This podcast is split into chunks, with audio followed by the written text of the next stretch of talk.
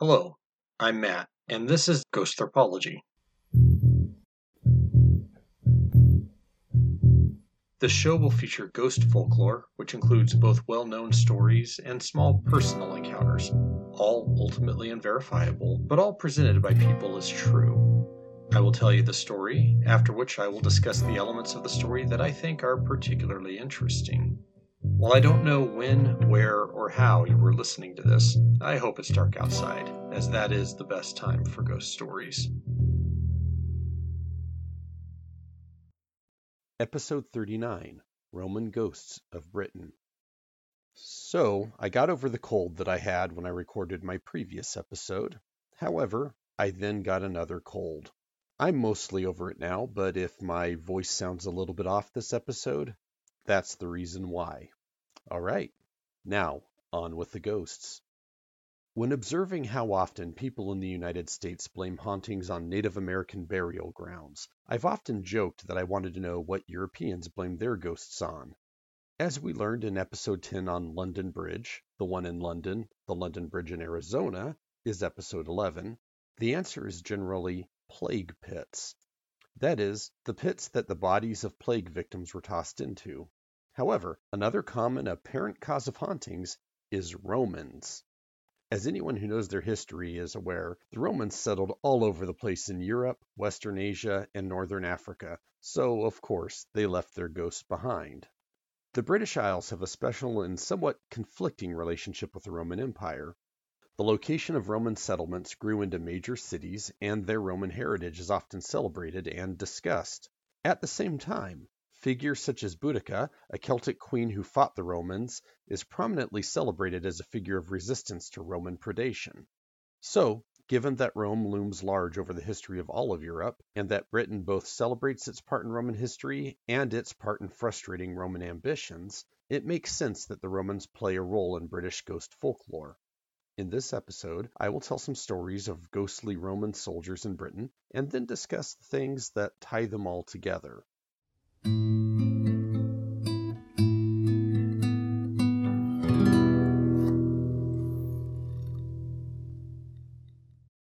In October of 2007, George Gunn, a member of the Outwood Community Video Club, captured something strange on video along a path in Outwood, a village in Surrey, England. What he caught on tape was a bluish-gray shape, and Gunn and his friends believed that it looked like a Roman soldier taking a walk down a footpath on which the video was shot. In the video, you can see the apparition appear and then vanish as soon as two people jog through it, clearly not themselves seeing the spectral centurion. The image was, apparently, not visible to Mr. Gunn when he made the recording, but he saw it while reviewing his footage later that day. In the reporting on the story, Gunn was often quoted as saying that he did not believe in ghosts, but that the image he captured seemed strange and had him curious. He also stated that others have reported ghost sightings in the area, though he did not buy those stories himself. The only photo that I've been able to find of the alleged apparition is small and of low quality from the BBC News website. I tried to find the unedited video, but could not. I did, however, find a version on YouTube that had delightfully cheesy music and analysis, and I will include a link in the show notes. Of course, this little trip to Surrey is only the first stop on our tour of Roman ghosts in the UK. As I described in episode 10, a few portions of the medieval London Bridge still stand. One is a portion of a wall on the south side of the Thames. This medieval feature isn't much to look at, but it does have a strange reputation. You see, there is a story that people sometimes see a Roman soldier standing near it, apparently oblivious to the modern world around him, as if he is still standing on a long, permanent vigil against the Britons who have long since thrown off Roman rule. Why is the Roman soldier associated with a section of wall more properly associated with later residents of the island? That is never made clear, but it is said that you can see him still standing watch over the river that, though much changed, was also known to the Romans stationed in Old Londinium.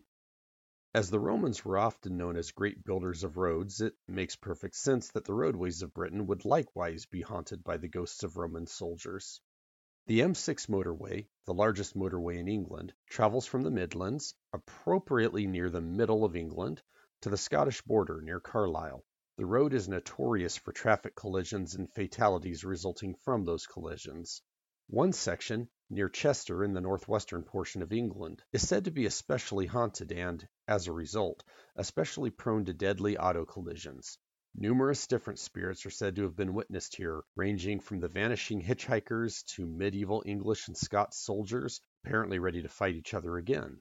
But what is most relevant to the subject at hand is that, according to local stories, a legion of Roman soldiers can often be seen marching across the road. Now, some, such as previous Most Haunted host Yvette Fielding, credit the presence of the spectral legion to the fact that Chester once held Deva Victrix, a Roman fortified town that was built by and housed a Roman army known as the Legio II Adiutrix, and it was later rebuilt by the Roman army Legio XX Valeria Victrix. In Fielding's telling, the concrete of the motorway acts to conduct visions of the past into the minds of modern people. This is a variation on the rather odd and physically implausible stone tape theory that I discussed in episode 11. Another explanation is provided by Mike Brooker, a self-described international psychic, and no, I don't know quite what that means either.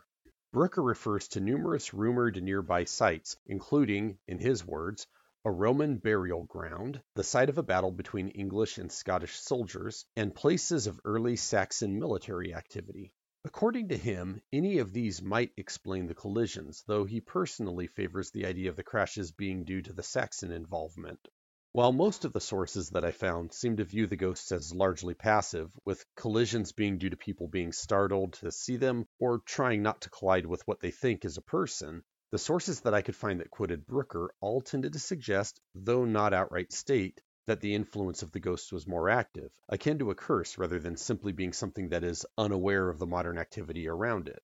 It's not clear if Brooker himself believes that, but that is certainly what's being implied.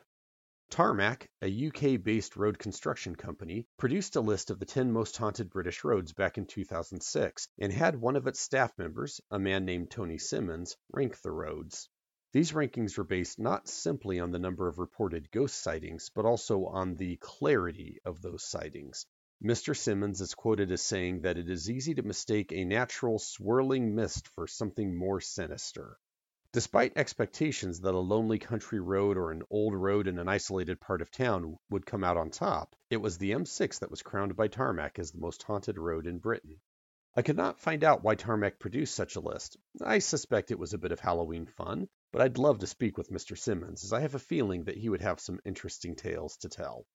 The appearance of the spirits seems to be remarkable, with one witness cited by Metro UK describing ghostly Romans seen along the M6 near Lichfield as more like upright shadows than men, who had no legs but appeared to be walking through the tarmac as you would walk through water, suggesting that they are passively responding to what the environment was when they were alive, rather than active participants in the environment today. Yvette Fielding ties the appearance of ghosts at the M6 to tales of hauntings in the general area. She specifically cites a building where Roman soldiers are seen walking through the walls, which is consistent with her description of these ghosts as being passive replayings of the past, rather than active agents in the present. Before we move on, there is one more story of a Roman ghost in Cheshire that I'd like to mention.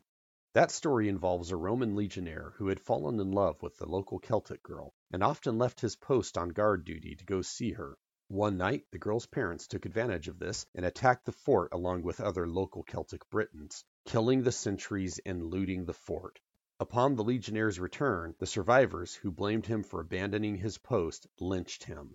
Now his ghost appears between the amphitheater and Newgate. Let's move on now to Yorkshire and one of the most often reported ghost sightings in all of England. This is a story that I found repeated again and again in sources that I consult for this podcast. It is, in fact, the inspiration for this particular episode. In 1953, an apprentice plumber by the name of Harry Martindale was working in the cellar of the Treasurer's House, a historic building in York managed by the National Trust. The young man saw something that shocked him to his core. As he was working on the building's pipes, he saw a group of men, dressed oddly and carrying round shields. Martindale could not see their shins or feet, as it looked as though they were walking on a surface below the cellar floor, trudging through the floor itself, rather reminiscent of the Roman legion spotted on the M6. Martindale grabbed his things, ran up the stairs, and... well, at this point I've come across two different versions of the story. In one, recounted in a variety of sources, including Michelle Hanks' book Haunted Heritage, Martindale changed occupations, eventually becoming a police officer, and never went back into the treasurer's house. It wasn't until the 1970s that he began talking about his experience, and at that point, others also began to come forward with similar stories. The other version, which is told on the National Trust website for the Treasurer's House, holds that when Martindale ran up the stairs after seeing the ghosts, he encountered the curator of the house. When Martindale was unable to do much more than stumble over his own words, the curator calmly said, "By the look of you, you've seen the Romans." Whether Martindale walked off the job site on his own or encountered the curator, the end result is the same. Eventually, the story of the Roman ghosts in the cellar became a well-known tale in York, and is now prominently displayed on the National Trust's website, and, not surprisingly, the National Trust offers ghost tours of the cellar. According to the National Trust, the fact that the soldiers appeared to be carrying rounded shields, and not the more familiar rectangular shields of Roman soldiers, had for a long time been held up as evidence that Martindale was simply making the story up. However, according to the National Trust, subsequent research indicated that the Roman 6th Legion was withdrawn during the 4th century, and replaced with soldiers who typically carried the rounded shields. As for the ghosts walking as if on a surface below the cellar floor, well, the sources I found, none of which were archaeological sources, to be clear, say that there was an old Roman-built road in the area, and that the cellar floor sits about 18 inches above the surface of that old road. So if the ghosts were walking on the old road surface that they would have known, then their shins and feet would have been below the level of the cellar floor. And with that in mind, think back to the witness who reported ghosts walking on the M6 and her description that they were walking along the motorway as if they were in water, not pavement. It sounds rather similar, doesn't it?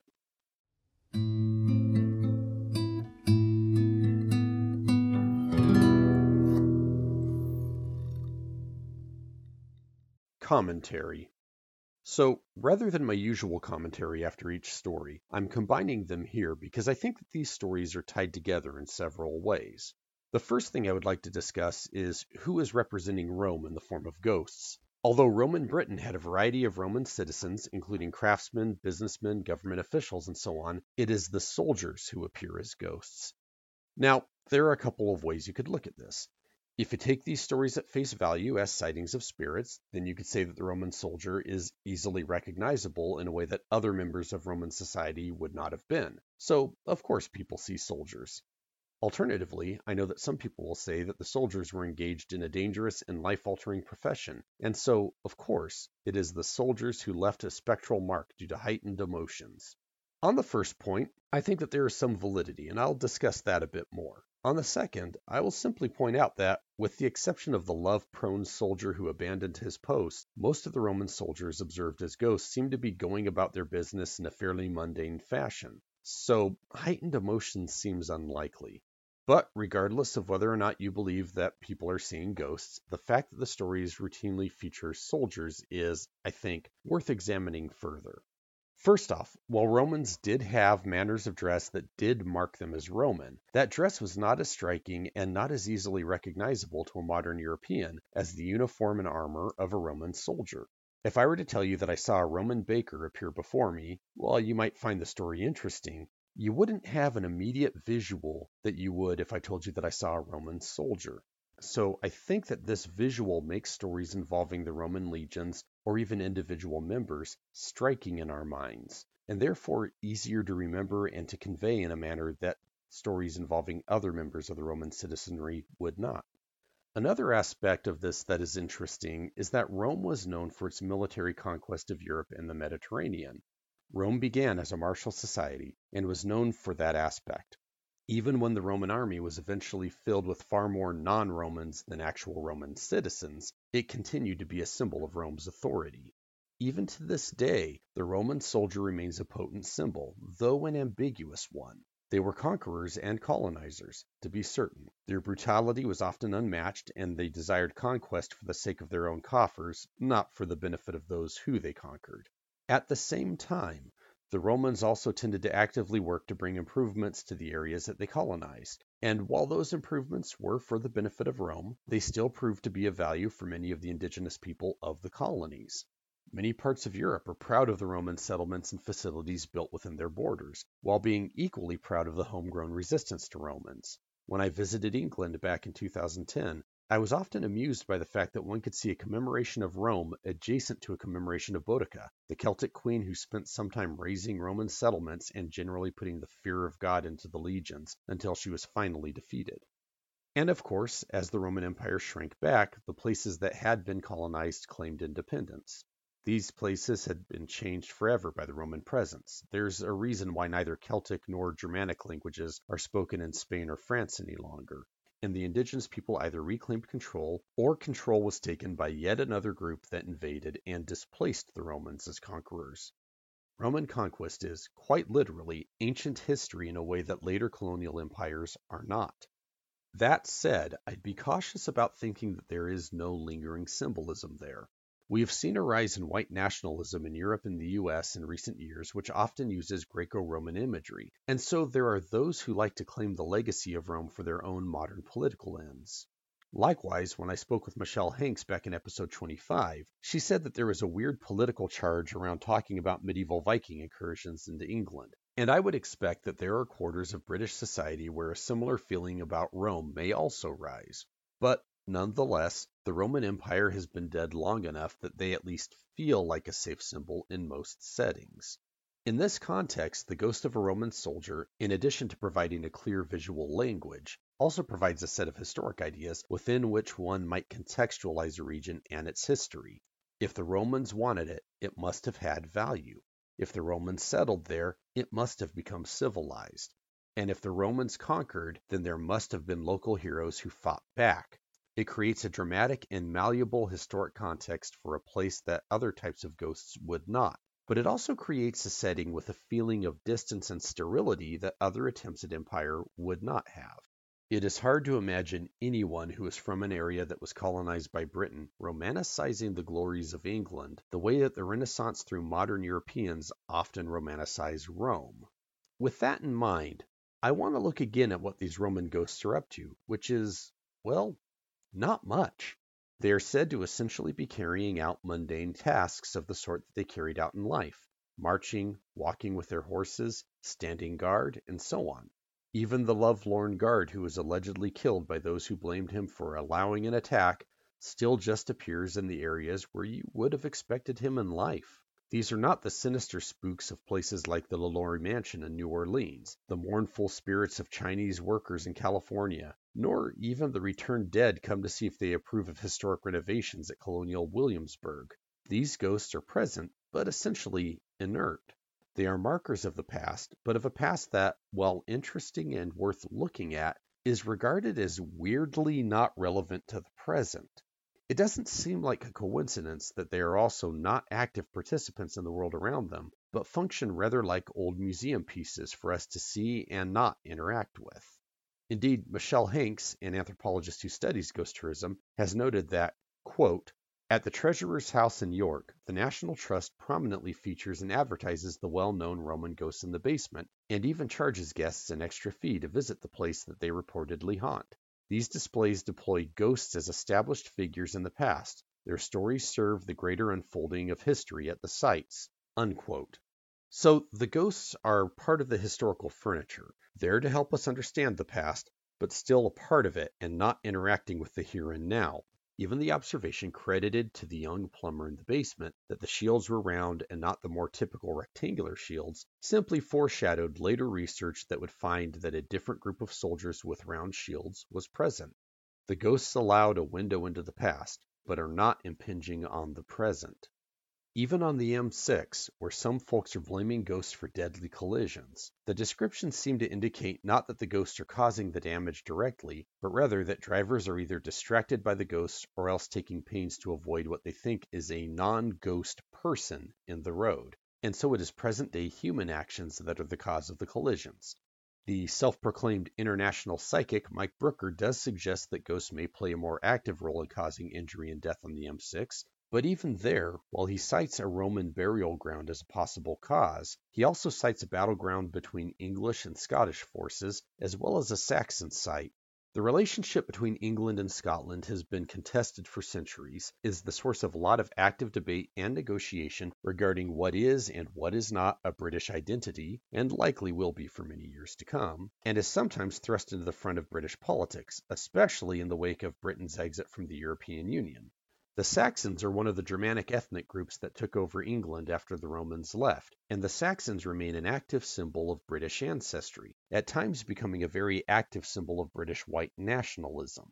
As such, conflict with Scotland and the Saxons as a group are much more active symbols in modern British culture than the Romans are, so it is worth noting that they are cited as likely causes for active supernatural menace, with Brooker preferring the Saxons as a cause over the Romans. One of the interesting aspects of this way of looking at Roman ghosts, at least to me, is that it is absolutely at odds with how history actually tends to function. Any historian worth their salt knows that history is not inert. What occurred in the past still impacts our world today, no matter how far back in the past you go. What's more, while there are absolutely limits to what one can say about the historic record, anyone with the knowledge of how historical work is done knows that our ever-evolving understanding of history is influenced by, and in turn influences, how we view the world around us today. Here in the U.S., it is not unusual to see right-wing pundits cite Rome's cosmopolitan nature and subsequent fall as a reason to limit immigration, while those same pundits will often point to Rome and ancient Greece as proof of the alleged superiority of white people over others. So, while Rome may feel like a safe place in the past, and is certainly not open to the same degree of contestation of meaning as, say, the transatlantic slave trade or the rise of Nazis and fascists in the 1930s, it is nonetheless still in play as a symbol. That it is literally ancient means that people who try to bring it up and use it for modern political ends can more easily make a claim about their objectivity than could be made with events of the more recent past that have more visible modern-day markers left behind. It is, in a way, more insidious. There is also an oddity in establishment organizations such as museums and government agencies incorporating ghost stories into their world. These organizations often try to establish their authority by claiming that they are making use of the best information available to provide the clearest view possible of the past. And yet, as Michelle Hanks points out, these officials feel that the use of ghost stories to get the public interested in history is justified. They do so by ignoring the fact that the existence of ghosts is both contested and not scientifically provable, meaning that they are toying with the intellectual currents that can erode the very authority that the establishment facilities draw upon. Also, I want to just briefly note the construction of the phrase Roman burial ground, not Roman cemetery, which would be a more proper and accurate description, Roman burial ground. Sounds weirdly similar to the Indian burial grounds that so many North American hauntings are blamed on. Really, a cemetery is just another word for burial ground, but we tend to use the term burial ground when we want to connote something sinister, which suggests something unsavory in how it is so often used in North America. Anyway, I don't know if there's anything to Brooker's use of the term, but it stuck out when I read it. On the subject of Roman ghosts as reminders of the past, the cellar in York is an especially interesting case. Michelle Hanks, Alina Pirock, and Tia Miles have all argued in their work that the use of ghosts in tourism, museums, and media allows people to put, for lack of a better way of saying it, flesh and bone on the people of the past, making them once again people and not just abstract ideas. But in doing so, it creates images of these people that match the ideals and desires of those who seek out ghosts. So while this would suggest that the Roman ghosts not interacting with the landscape or with witnesses could make them inert, it may actually suggest that the influence of Rome on modern Britain is seen as baked in and part of British identity, something that cannot be changed. And this, in turn, can feed the view that some modern white supremacists hold. Being a Briton means being a descendant of a historic line that goes back to a combination of Rome and the Celts. And that is just taken as a given and not open to debate. The ghosts are inert, but the ghost stories may make a socio-political point, or perhaps I'm overthinking this. But it's hard not to see that as a valid reading, given a lot of the recent politics in Europe and how fears of migrants have played a heavy role. Incidentally, I want to mention something that I found interesting about one of the M6 ghost sighting locations. As noted, one woman claimed to have seen the spirits of Roman soldiers near the town of Lichfield. Now, the town's name is probably derived from the Roman place name Lidocidum, meaning greywood, and likely referring to a variety of tree in the area. However, there is an Anglo-Saxon word, lich, which means corpse. So there is a local folk etymology that claims Lichfield means field of corpses, and was named that by the Roman Emperor Diocletian after his army killed 300 Christians at this location. Now, Diocletian absolutely persecuted Christians and had many executed, but there is evidence that his edicts were largely ignored in the Western Empire, including Britain. This does leave open the question of why Diocletian would give the location an Anglo-Saxon name rather than a Latin name, or even a Celtic name.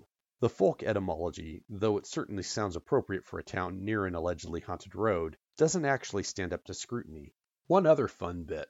In researching the name of the town Lichfield, I discovered that there is a type of bird called a lich owl, a common name of which is the European goatsucker. And, of course, if you translate the word goatsucker directly into Spanish, you get chupacabra. Not relevant to this episode, but a fun fact to bring out at parties.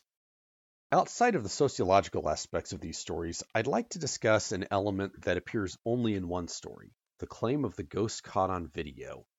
This story is, in of itself, not really all that interesting. There are any number of things that could cause the image on the video, smoke, dust, or even just an artifact of the camera itself. But as I read the story, it got me thinking of something that I find fascinating, the evolution of the ghost photograph.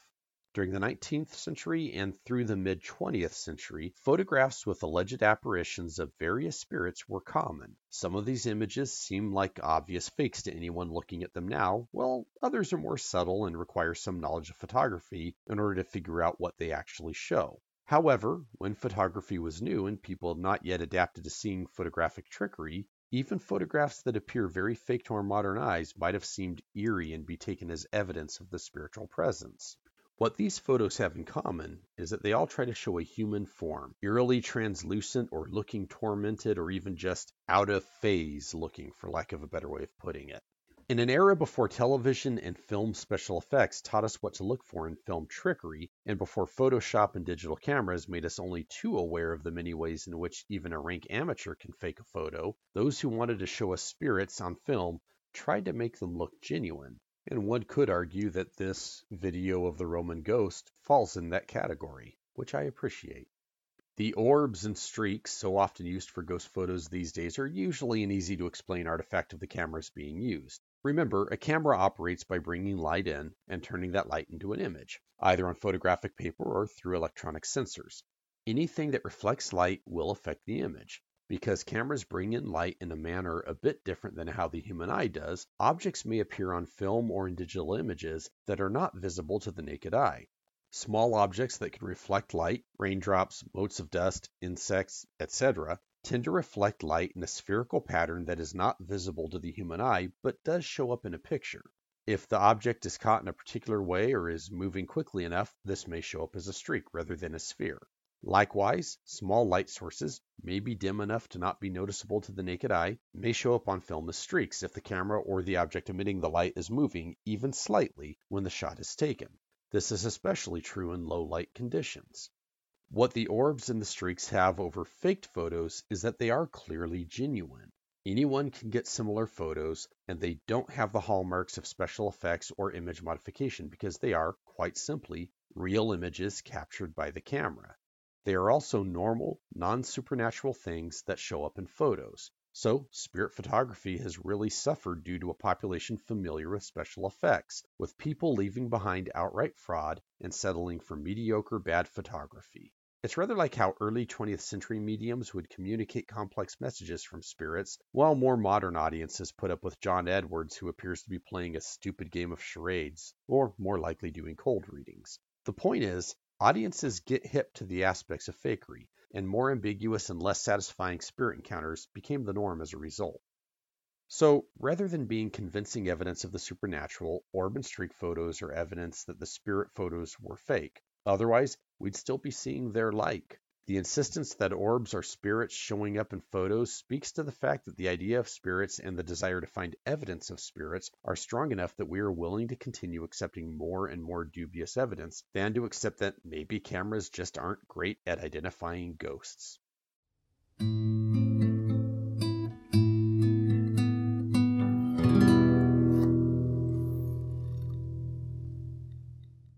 If you have a weird tale, have had a strange experience of your own, or know of a bit of local lore that should get a wider audience, please feel free to contact me at ghostthropology@gmail.com. That's ghostthropology@gmail.